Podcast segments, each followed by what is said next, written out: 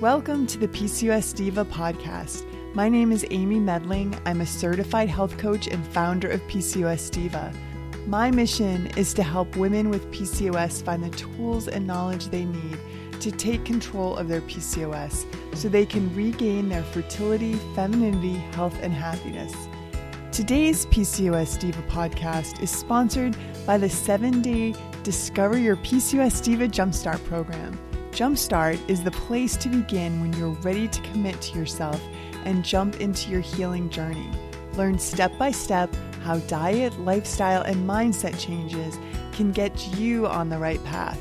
You'll be thrilled to feel your energy return, brain fog lift, acne begin to clear, and so much more. Visit PCOSdiva.com slash jumpstart for more information and to get started today. If you haven't already, make sure you check out PCOSdiva.com. There I offer tons of great free information about PCOS and how to develop your PCOS diet and lifestyle plan so you can begin to thrive like a PCOS diva. Look for me on iTunes, Facebook, Pinterest, and Instagram as well.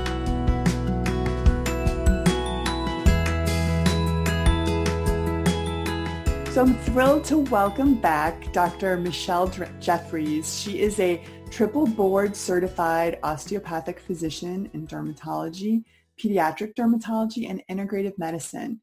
And we talked on podcast number 17 about PCOS and skin issues. Uh, specifically acne. So if you're struggling with skin issues and acne, be sure to tune into this episode, um, to episode 117. But today we're going to be tackling hair issues in PCOS. So Dr. Jeffries, thank you so much for coming back on the PCOS Diva podcast. Oh, thank you so much. I'm so excited to be back. We got so much to talk about today. Yeah, we sure do. And I know that you see a lot of women in your practice with PCOS and I think hair issues are one of the most difficult to deal with. I know they were for me. Um, it's definitely like mentally and physically it's so hard to be losing hair where you want it and growing hair where you don't want it. Oh my goodness like i see women that just are at their wits end with everything and it's it's so emotional to have something that you know in a way um, we see as a, a beauty marker or a feminine marker of who we are and our identity um, and so the issues with hair loss go very deep. It's not just with the hair. There's, there's like you said, very emotional, psychological components to it for mm-hmm. sure. Yeah, and as part of my mission to help women with PCOS regain their sense of femininity, you know, hair issues are near to dear to my heart. Um, and I know that you know, women with PCOS are 60% more likely to have mood-related disorders. And I know for me, when I was struggling with hair loss, it really added to my sense of um, depression and isolation. And um, it, it it exacerbated those emotional issues. So it's really my goal to give women in this po- podcast um, you know, kind of some answers like why they're experiencing hair loss and what they can do about it.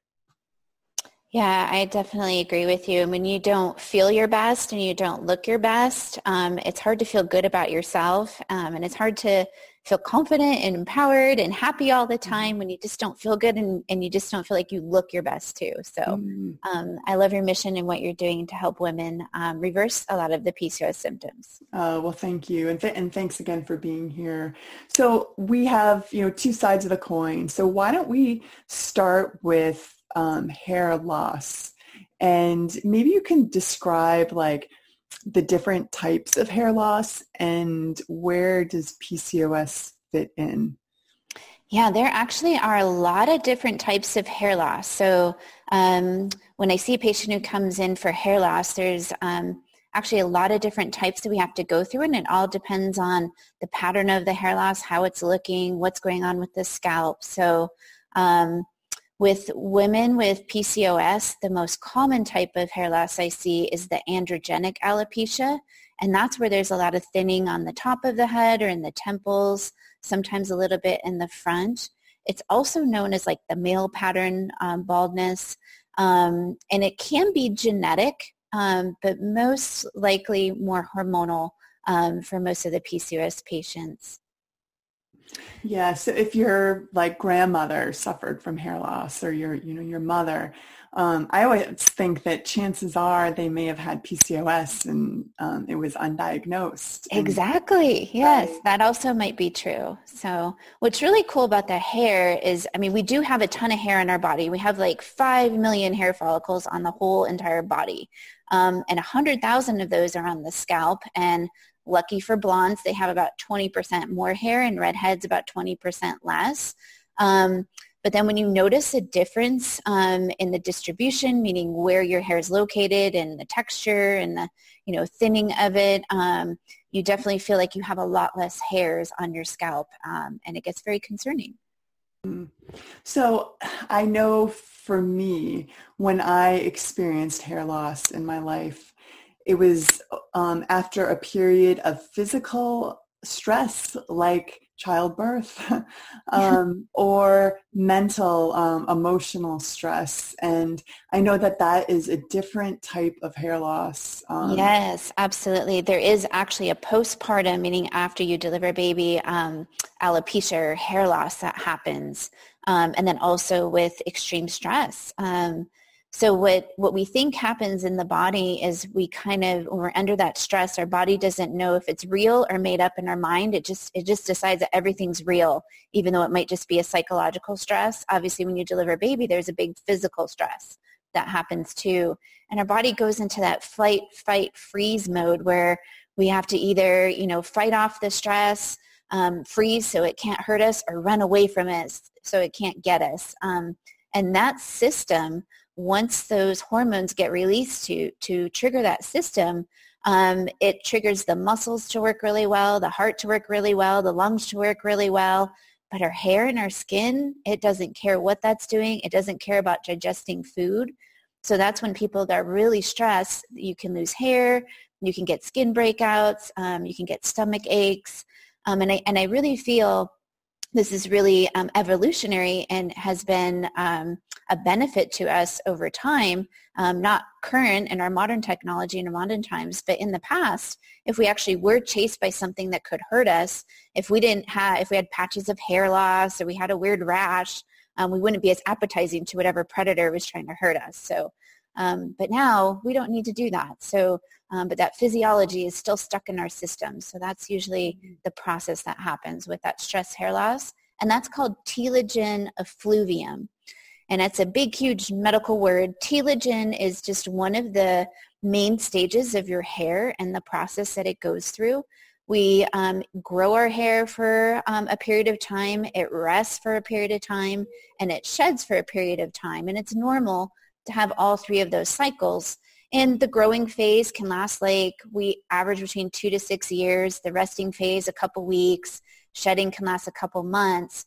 But when our body shifts into that fight, flight, freeze mode, that shedding cycle, the amount of hair we lose increases, and it can happen even months after that stress um, happens. And that's when we notice more and more shedding going on. And that's what that effluvium means, this excessive shedding of the hair. Mm. Yeah, I've experienced it like three months, three to four months after um, the event, whatever that might be. Um, you know, I, I'll have like an extreme shed and my, my hair will be really thin for a while, but then the, the good news is that for me, it grows back um, as soon as my life gets back, back into balance and I'm, I'm better able to manage the, the, the physical and the mental stress. Uh, but I do think that you had mentioned the hormonal, um, like androgen-based hair loss um, or the androgenic alopecia. Um, that's different from the telogen effluvium, although you still have sheds. But how, well, maybe you could talk a little bit more about the hormones that come into play for that type of hair loss. Yeah, absolutely. And you know, you're exactly right. That telogen effluvium, the hair does come back. So if that's something that you're experiencing in the shedding, like while you're going through the shedding, it can be very um, upsetting. Um, but that is one of the types of hair loss where everything does come back eventually. Um, and it is common, like you said, too, that it can be months after you're stressed. You're like, I'm not stressed anymore. That was like a month ago. Why am I losing my hair now? And that's usually why your body's just, just catching up. And then shifting now over to the hormonal part, um, we actually have receptors on our hair follicles and on the oil glands of the hair follicles um, for testosterone and, and the breakdown products of testosterone. So when our, ovaries or adrenals and you know different parts of our hormonal tissues are um, not in balance and we're making more of maybe some testosterone derivatives, um, what happens to the hair follicle is there's a little hormonal signal that gets received on that hair follicle and it starts miniaturizing and getting smaller. So as the new hair grows in, it's a little bit smaller. And as it grows in again, it's a little bit smaller. So it's kind of a different type of um, hair loss where it's getting a signal from the inside um, and it's kind of shrinking or miniaturizing is what we call it um, of the hair. Um, and and that as that process proceeds, the hair gets smaller and smaller and then not as much hair grows in that area. Mm. So what can we do about it? I know for for me, and, and I think uh, with everything with PCOS, there is really no one size fits all approach. You kind of have to look at each person individually, and I think it takes a lot of trial and error. But for me, I'm just going to say that going to all natural hair care products um, have really helped. Uh, I really like this uh, hair care line called Morocco Method. It's kind of like a mud-based shampoo system, and that's really helped me. Whether it would help everyone, you know, I, again, it's like trial and error. Um, but what do you, when you um, have a woman that comes to your office that has this type of um, androgenic alopecia, what do you re- recommend that she start with? Yeah, there's a like you said, there is so much um, to this, and and usually each person comes in and they're at a different stage of their hair loss, um, and then different things have kind of led there. So we talked about hormones as one of them, but there, you know, there can be other factors of like inflammation. So you know, in in a lot of PCOS patients, there's a higher um, you know level of glucose and hyperinsulinemia and other things going on that kind of gum up the the blood vessels and kind of make things a little bit more sticky. So um, inflammation can be a component too, um, as well as hormones.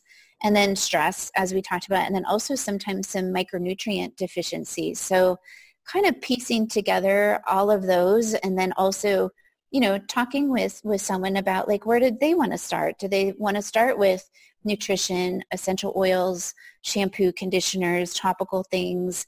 Do they want to start out, you know, have they already done a lot of that and they kind of found their way through that and they want to add in some supplements and need some guidance on that? Um, do they want some other kind of topical recommendations or even prescriptions or are they looking for something more like um, acupuncture to help and, you know, wanting to know if that would help them or are they at the point where everything's just so thin they just want like a hair transplant and what can they do? So we can definitely kind of dive into each one of those because i think probably some some of the people listening to you might be in different stages um, with all of those options or want to mix and match and combine things. Yeah that would be great. Let's let's start with um, the nutrient deficiencies that you see. Yeah, so this, um, you know, when someone comes in for hair loss, um, this is one of the things that if there is something nutrient-wise that we can reverse or help with, that's usually a pretty easy fix. It's just finding out what is going on, um, what micronutrient or what, what thing is happening. So I do like to do some blood work with that. Um, or sometimes it's a matter of people just admitting they're not eating healthy and we just kind of walk through that. But the uh, main one that I see is iron deficiency. Um, and so that one is um, a blood test. There's a couple of different things that can be measured on a blood test to check your iron stores and how much iron you have. And, you know, there's, there's probably three or four tests that we order just looking at iron. Um, so that's a big one that I see. Um, and then the micronutrients um, that can be associated with hair loss is um, being deficient in zinc, selenium, biotin, silica, vitamin A, vitamin D, vitamin C, um, all of those. Um, and so in addition to looking at hormones maybe for hair loss and blood work, um, we may or may not do some of those tests um, as well. So in some of these tests, you know, they're not covered by insurance and um, that's always, you know, a mindful thing um, to talk with your physician with is, you know, sometimes the diagnosis of androgenic alopecia, when we put it on a lab slip and we send you off to the lab, um, some of those labs aren't going to be covered by insurance. So walking through that um, also, you know, cost-wise of what we're looking at can be can be helpful too. Mm. So, and I know, um, you know, there's a lot of like hair um, and nail skin supplements out there on the market that are formulated just for um, replenishing those type of nutrients. Is there something out there that you particularly like or? Yeah, there there actually are a lot of options out there. Um, my I don't like doing biotin by itself um, because it's not the only micronutrient that might be related to hair loss. So um, there also was a recent uh, research study coming out, that came out about biotin supplements and sometimes interfering with some lab work. So definitely when you do any lab work, let um, your physician know that you're on biotin because they just make a note to the lab. Um, the one that I've had really good success with, um, you may have heard of, it's called Nutrafol. Um, it addresses the hormonal components of hair loss, inflammation, um, stress, and the micronutrients. And so it has different ingredients um, that target all of those areas. Um, so that's why I like that one. I've had really good success with it, but you do have to take it for a couple months um, before you notice a change. Mm-hmm. That's that's a great tip. Now let's move to essential oils um, and you know, oils in general. I know I recently have had a lot of luck um, adding castor oil to my regimen. Yes. Um, and, you know, in that I put some um, rosemary, which I know stimulates hair growth. Um, and that's what's worked for me. But what are you seeing um, is working for your patients? Yeah, absolutely. So rosemary, thyme, peppermint, um, lavender, um, and then diluting it down. So when you apply essential oils to the scalp, sometimes they're very potent and, and very strong and they can cause some scalp irritation. So testing it out on your skin first, but diluting it with um, castor oil um, or also like argan oil, diluting it with that can be helpful or jojoba oil. Mm-hmm. And so, you know, the peppermint um, component of it, um, it's very invigorating. it definitely will wake you up um, if you're if you're feeling a little sleepy. Um, what it does is it dilates a little bit of the blood flow um, and, and, the blood vessels around the hair follicle um, so that some more of the nutrients can get there. Um, and that's actually some of the foundations of a lot of the other prescription things or um, over-the-counter things um, that you could put on your scalp. But peppermint's a great, great essential oil, as well as rosemary and thyme, like you said. So. Yeah, and, and actually I just got um, a comment on my pri- private PCOS Diva Facebook community and anybody that's listening out there, you're welcome to join this like really, it's a really wonderful group of supportive PCOS divas going through this journey together. But um, a woman had posted about having dandruff and I think a lot of women with PCOS deal with scalp fungus issues uh, that are probably you know ex- exacerbating the hair loss issues. But i know tea tree oil is is a great antifungal oil that you could probably add to that mixture. Um, oh absolutely. I i love um, the doTERRA um, scalp shampoo and conditioner. It has tea tree oil in it and it's just fantastic. So you definitely can even get there's different you know products that'll be out there that'll have mixtures of of mm-hmm. some of these things too. So you don't have to create your own too. You can just buy it if you're stuck on time and don't want to create your own scalp oil too. And I love that you mentioned acupuncture. So acupuncture has been shown to help women with PCOS in a variety of ways, trying to conceive. Um, certainly for me, it helps with, with stress and my supporting my adrenals. Uh, but for hair loss. Tell us about how acupuncture is helpful for hair loss. You know, it's the same concept where, um, you know, having acupuncture, the foundation of it is that we have different um, lines of energy that flow throughout our body. Um, and sometimes, um, you know, targeting one point in that line um, and releasing that point increases the flow of that energy so it can flow better. And so um, using needles in certain places on the face, the body, the scalp, um, it can kind of open up some of those energy channels, but also promote blood flow. And all of those things can stimulate hair growth as well. So I think the stress component is also helpful because a lot of times when you do acupuncture, they'll put in the needles and then you actually rest for a period of time. Mm-hmm. And you're not going to be moving or going anywhere with needles around. And so you have nothing else to do but just relax and enjoy the moment and allow everything to work. So um, I definitely work with some acupuncture um, specialists in town and coordinate with them. It's not the one and only treatment that um, my PCOS patients do. There's obviously a lot of layers to this, but it definitely, if that's something that aligns with um, your beliefs and something you'd be interested in, you haven't done it, I would recommend trying it and just adding it to your regimen. Yeah, and, and it helps on so many different levels for sure. Um, so I also wanted you to just talk about some of the, the topical um, over-the-counter um, and prescriptions that are common uh, in addressing this type of hormonal hair. Hormonal hair loss. Yeah, one of the more natural things I like is using a low-level uh, laser light. Um, some of the brands are Capillus or Hair Max. Um, and it's basically a light energy device that you wear on your scalp. Um, it has little red LED lights in it. Um, the Capillus is a full um, top of your scalp. Um, the Hair Max is kind of just a band. And basically you wear it for a few minutes a day, a couple of days out of the week, and it can you know, stimulate those follicles to get more of the micronutrients by dilating those blood vessels as well. So that's definitely a, an easy treatment to do. Um, side effects, some people feel a little kind of burning um, with the red light, kind of interesting enough, depending on how thin the hair is. Um, and then there's you know, research going on about like how many LED lights do you need in the cap depending on what type of hair or how much um, scalp exposure you have and how thick your hair is. And so I don't think we have like the exact answer to that, but I think that's, you know, an interesting research that's coming out soon. Um, a lot of my patients have already tried Rogaine and don't like it because it, you know, sticks to the scalp. It kind of creates some, some flaking, some scaling. Um, other than that, I haven't had a lot of trouble with it. I know um, there can be some side effects topically other than that, um, but I haven't had much much trouble with that. Um, I know that's something that I tried early in my journey. It didn't really work for me. I didn't see a lot of benefit, I guess. Um, but that was just me. Yeah, I, I, mean, I see that too. And I think, you know, I also probably get patients once they've already tried a few things and nothing worked and like, okay, now I need help. like, what, what else can I do?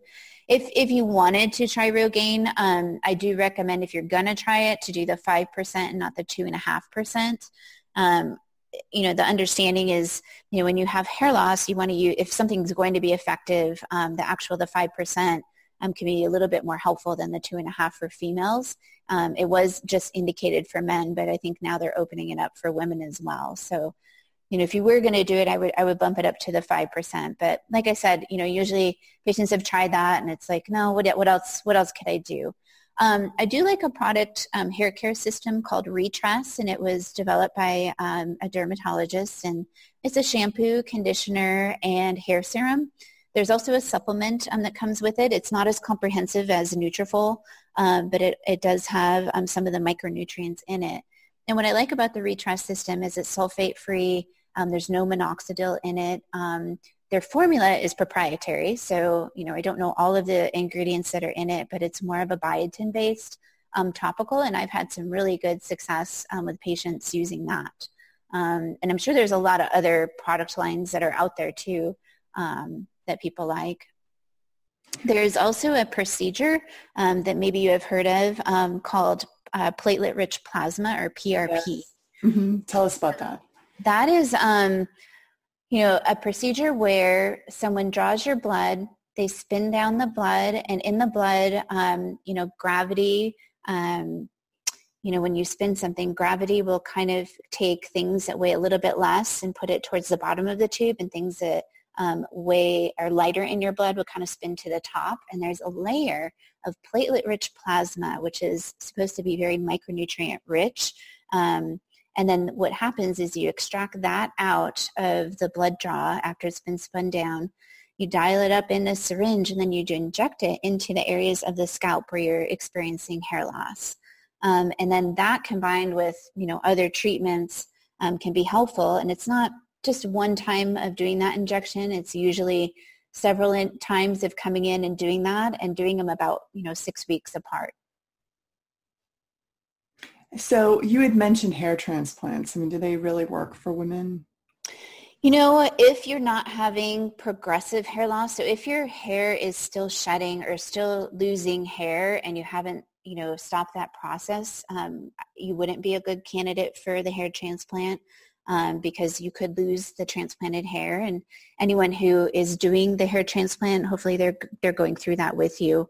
Um, but I have had incredible success of people that have just have gotten to the point where nothing's really worked and they're they're at the point where they don't want to take any other prescriptions or do anything else um, and they do the hair transplant. And there's a couple different ways um, to do it. Um, the ideal way is where they take some of the hair from the back of your head where we typically do not lose a lot of hair. We have usually pretty thick hair at the back and then taking those individual hair follicles and moving them to the front or the top of the scalp where you've lost hair. So I, I do want to um, draw some attention to um, something that was really a, a, viable solution for me when I was uh, experiencing really extreme hair loss postpartum after my my third child. I ended up um, getting a, a hair topper from this company called Follea, and they have beautiful wigs and hair toppers and honestly it was so natural like it just kind of clipped into the hair that i already had because most of us still have you know we don't have um, you know alopecia areata where we've lost all of our hair. We still have hair that like on the sides it's just kind of thinning on top. Um, and it looked beautiful uh, and i wore that for for many many months um, until my hair grew back. So you know wearing hair is also a, a real option Oh, most definitely. And I mean, definitely if you're wanting to hold off on prescriptions and, you know, give your hair time, but you, you kind of are wanting to do something to, to make your hair look a little bit more natural um, and fill back in. Um, there's been a lot of times where I've actually even written a prescription for that um, and trying to help people get that covered by insurance. Um, it does take some finessing with the insurance to do that, but um, that is something that your dermatologist can help you with um, if you're looking into doing that. Not all insurance plans cover it, and those, you know, there's different prices on, you know, the different pieces that you can buy, but, you know, certainly if you can get some assistance with your insurance, that's also another, you know, amazing option that you could have too. Yeah, that's a great point. Well, all right, so let's shift gears to hair growth or hirsutism and a lot of women with PCOS experience hair growth where they don't want it, whether it's facial or, or body hair. And actually, I know that um, there's some guidelines now that any woman with that is exhibiting hirsutism should be screened for PCOS. And is that something that you kind of uh, recommend in your practice when you see somebody that you know, doesn't have PCOS listed on their medical chart, but definitely has hirsutism? Yes, and hirsutism is when you're growing hair in the male pattern areas. So you're growing like chin hair, you know, a little bit underneath the chin. Um, some women can even grow hair on their chest um, and in places where, you know, men would normally grow it, but females don't. Um, and then also kind of on the on the center of the chest, but also um, we do have normal dark hairs that can occur around the breast, around the nipple, um, but sometimes that can be a little bit more than usual. Um, so that's the definition of hirsutism. There's another type of excessive hair called hypertrichosis, which just means you just have excess hair. It's not related to hormonal changes or things like that. So um, a lot of times when I'll be just doing a regular skin exam on a, a young woman, um, you know, looking at her moles, screening her for skin cancer, um, I'll look at the chin area and I'll notice there might be a couple little stubble dark hairs there. Um, and I might be the first person that asks her, gosh, how often do you have to get that lasered? How often are you working on that hair growth? And they may have no idea that that was related to PCOS or, or anything. So if you are um, experiencing, you know, chin hair growth and a lot of thicker hairs on the face, um, certainly that could be one of your one and only signs um, visible um, that you might have PCOS. So that is something as dermatologists we pick up on quite frequently. I think that's another symptom that a lot of women sort of dismiss is that's, you know, my grandmother had it or all the women in my family are, you know, have excess hair um, when in fact, you know, the women in your family might have PCOS. Um, but the um the kind of more genetic, like everybody is having a lot of hair. I, I I've seen that too, and sometimes it's more on like the cheeks and the temple, and sometimes you might have like a little bit more hair on your back or your arms, um, and that that tends to be just like a genetic variant. And you know, it's it's when it's kind of thicker. Um, harder, more more stubbly type hair um, on the chin and chest is what you want to look for. And I agree. I mean, most women just are embarrassed by it, want to hide it, don't want anybody to know about it, and it's just something between there and maybe their them and their um, person that's doing their hair removal laser treatments. Hmm. So, and, and I know that that um, is a symptom that uh, doesn't really go away and can yes. actually worsen as you get older with PCOS. I know there's some things that that do lessen. Uh, you know, women with PCOS as they get older tend to regain cycles. You know, cycles become more regular. Uh, but it's been shown in studies that that hirsutism is pretty persistent and can get worse as you get older. Absolutely. So I also see patients where I notice it and they they say, yeah, yeah, I know I have PCOS and my PCOS is under control, but this is still there. And they're, and they're very upset and frustrated by it. So it is one of the last, you know, symptoms or things that can persist long after you have your PCOS well controlled. Yeah, and I think that's um, that's really frustrating because I think a lot of women who um, have changed their lifestyle and they feel better and their periods have come back and um, a lot of their PCOS symptoms have subsided. Once that hair follicle has changed um, and bec- you know it's become sort of that coarse dark hair, it's not going to change back. Is that is that that's my understanding?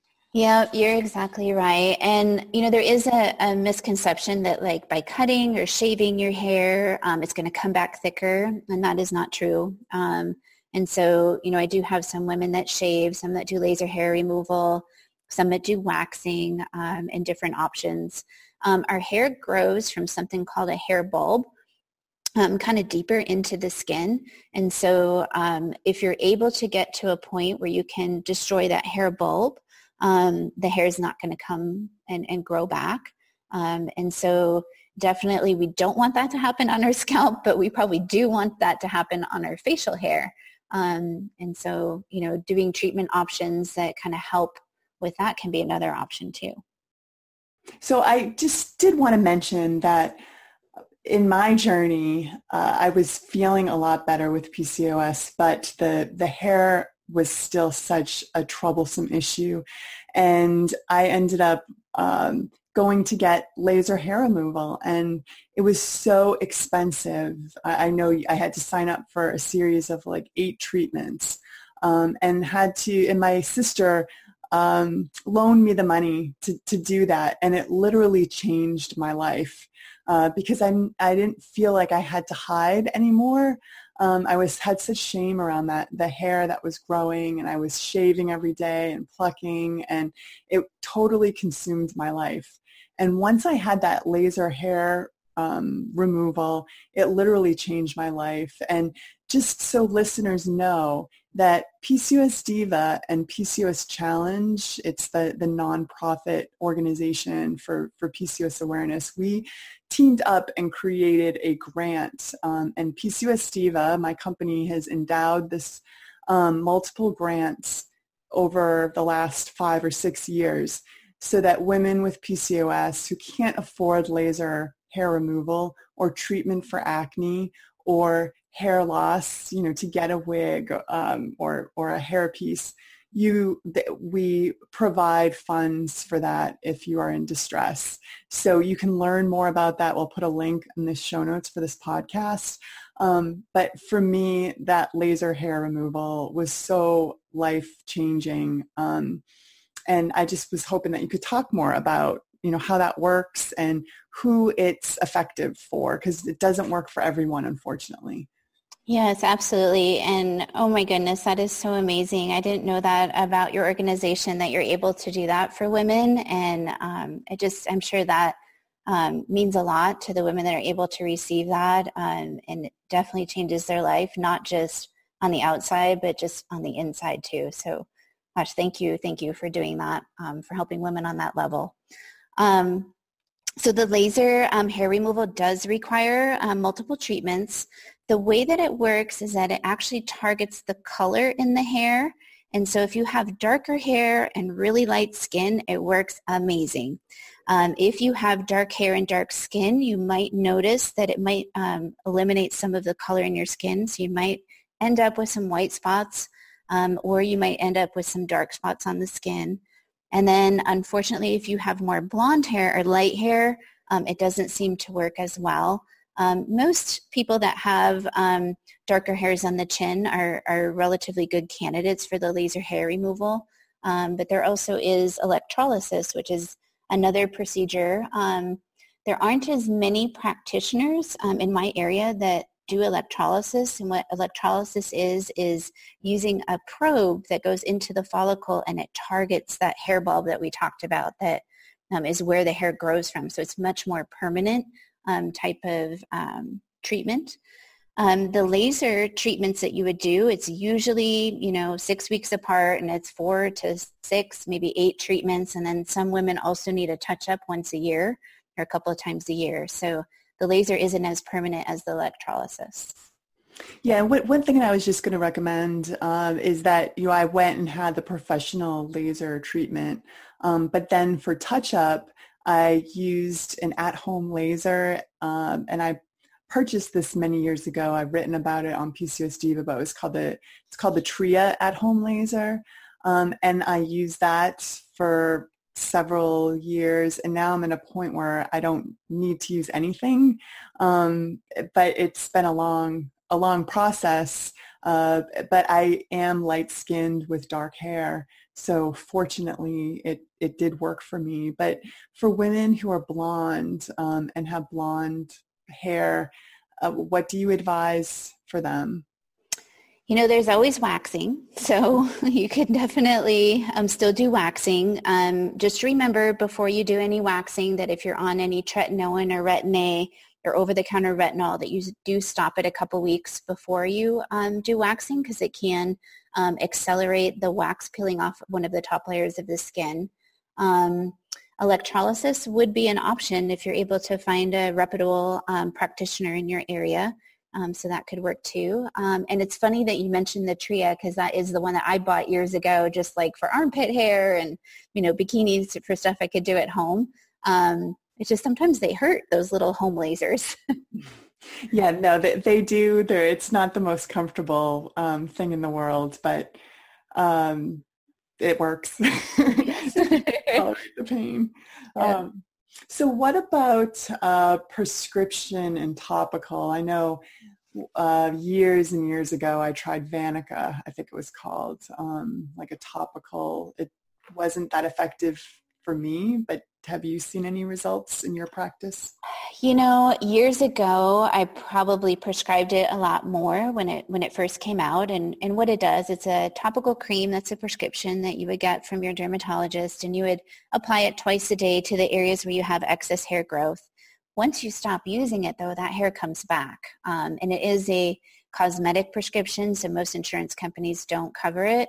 Um, and the tube can run, you know, $100, $150 a tube. So for something that's not um, more long lasting, um, I feel that money would be better spent doing laser treatments or something else. Um, so I've kind of, I haven't prescribed it as much anymore. Mm. And then what about um, prescriptions like, uh, I know a lot of women are on spironolactone. That was something that, that I went on early in my journey. Um, it's, I, I really don't know how much it really helped me. Uh, and I just was did not want to be on a pharmaceutical long term, so I came off of it. But is that something that you're prescribing in your practice, and how does that work?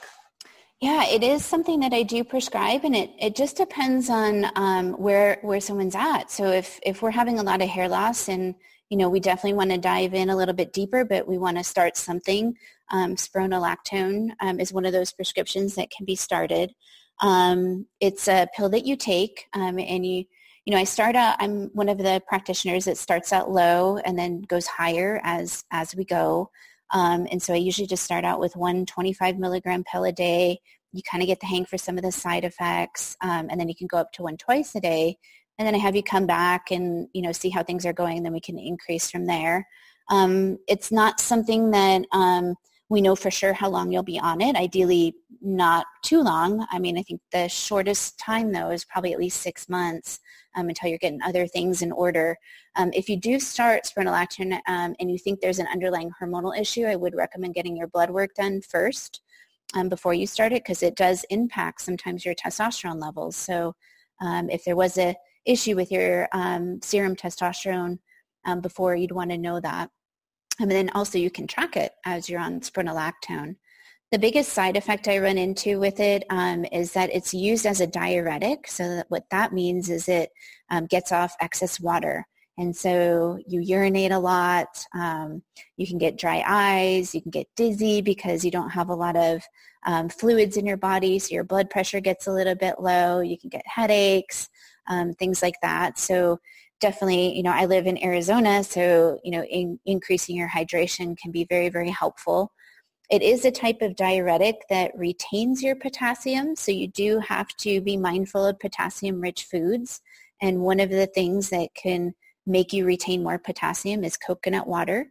Um, and then also being mindful of how many low sodium things you're drinking. Uh, the low sodium soups and you know products like that typically replace sodium with potassium, so you have to be mindful of that. And then a lot of the electrolyte drinks also um, can ramp up your potassium, so you have to be mindful of that. Some women have some menstrual um, irregularities where they spot a little bit, and obviously you don't want to get pregnant on it. Um, but it's a great option. Another option is saw palmetto, which is um, derived from a berry. Native Americans um, used it. And uh, that's something else that has been researched with PCOS patients and um, it's in the Nutrafol supplement, and so that's usually how I like to use it um, in combination with other things. But you could also um, take it on its own, and it's usually about 160 milligrams twice a day. Um, so that's that's another kind of alternative natural option, and that uh, you know helps balance out the testosterone component um, of the hair loss, maybe even you know some of the acne and things like that too. Mm. Yeah, I, I, think that that is a very um, beneficial supplement for a lot of women that are dealing with these high androgen related um, symptoms. You know, there was um, a really interesting study that came out not too long ago that combined low-dose spironolactone with oral minoxidil, which is Rogaine. So Rogaine or minoxidil came in a pill form initially, and it was a blood pressure medicine. And then they noticed, you know, excessive hair growth um, in the patients that took it, and that's where it, you know, became a topical option. But um, they have actually had significant um, hair regrowth, um, and there is um, a few patients in my practice that have opted to do that, um, and I have seen some dramatic results. And it's definitely not for everybody. There's a lot of you know, off-label things and some side effects and things to go over. But for some reason, that combination of really low dose oral minoxidil and low dose spironolactone, um, sometimes for those genetic um, types of hair loss where, you know, it's not really much hormonal um, to be done anymore and it, it's at a, a stagnant point, um, I've actually seen some hair regrowth with that combination. So hmm, that's the first I've heard of that. That's that's interesting. Yeah, it's been fascinating, and you know, it's it definitely doesn't you know it's not without risks and and things like that. I definitely like to do other things before that, but it's just kind of nice to know that there's there's some other options, and people are actually researching some unique combinations um, to help. Well, we covered so much. Um, this is a big topic, and I think uh, that you know I thank you for all of the great information that you shared with us.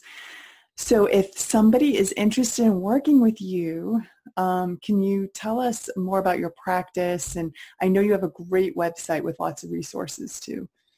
Yeah, I have a great website. It's um, drmichellejeffries.com. Um, I believe the spelling of that will be in the show notes, correct? Yes, yes. Okay. So that would be a great place. Um, there's lots of resources on there. Um, uh, my premise is, is kind of doing more of a mind, body, spirit approach to skincare um, and blending all those things together. So you'll see different articles and resources um, focus on those different aspects. Um, I do live in um, Phoenix, Arizona, and I do work in a private practice um, in Phoenix, Arizona. Um, we do take insurance, um, and we do do 15-minute consults. So if you wanted to um, contact the office, you could call us there. Excellent. And yes, we will put that info in the show notes. And again, thank you, Dr. Jeffries. This was super helpful for you know any woman that's struggling with PCOS-related hair loss and, and hirsutism. And again, um, if you if you are struggling, check out the PCOS Confidence Grant, and we will have um, links to that in the show notes as well. So thank you for your time, Dr. Jeffries. Thank you so much for having me. And thank you to everyone listening, and I look forward to being with you again very soon. Bye-bye.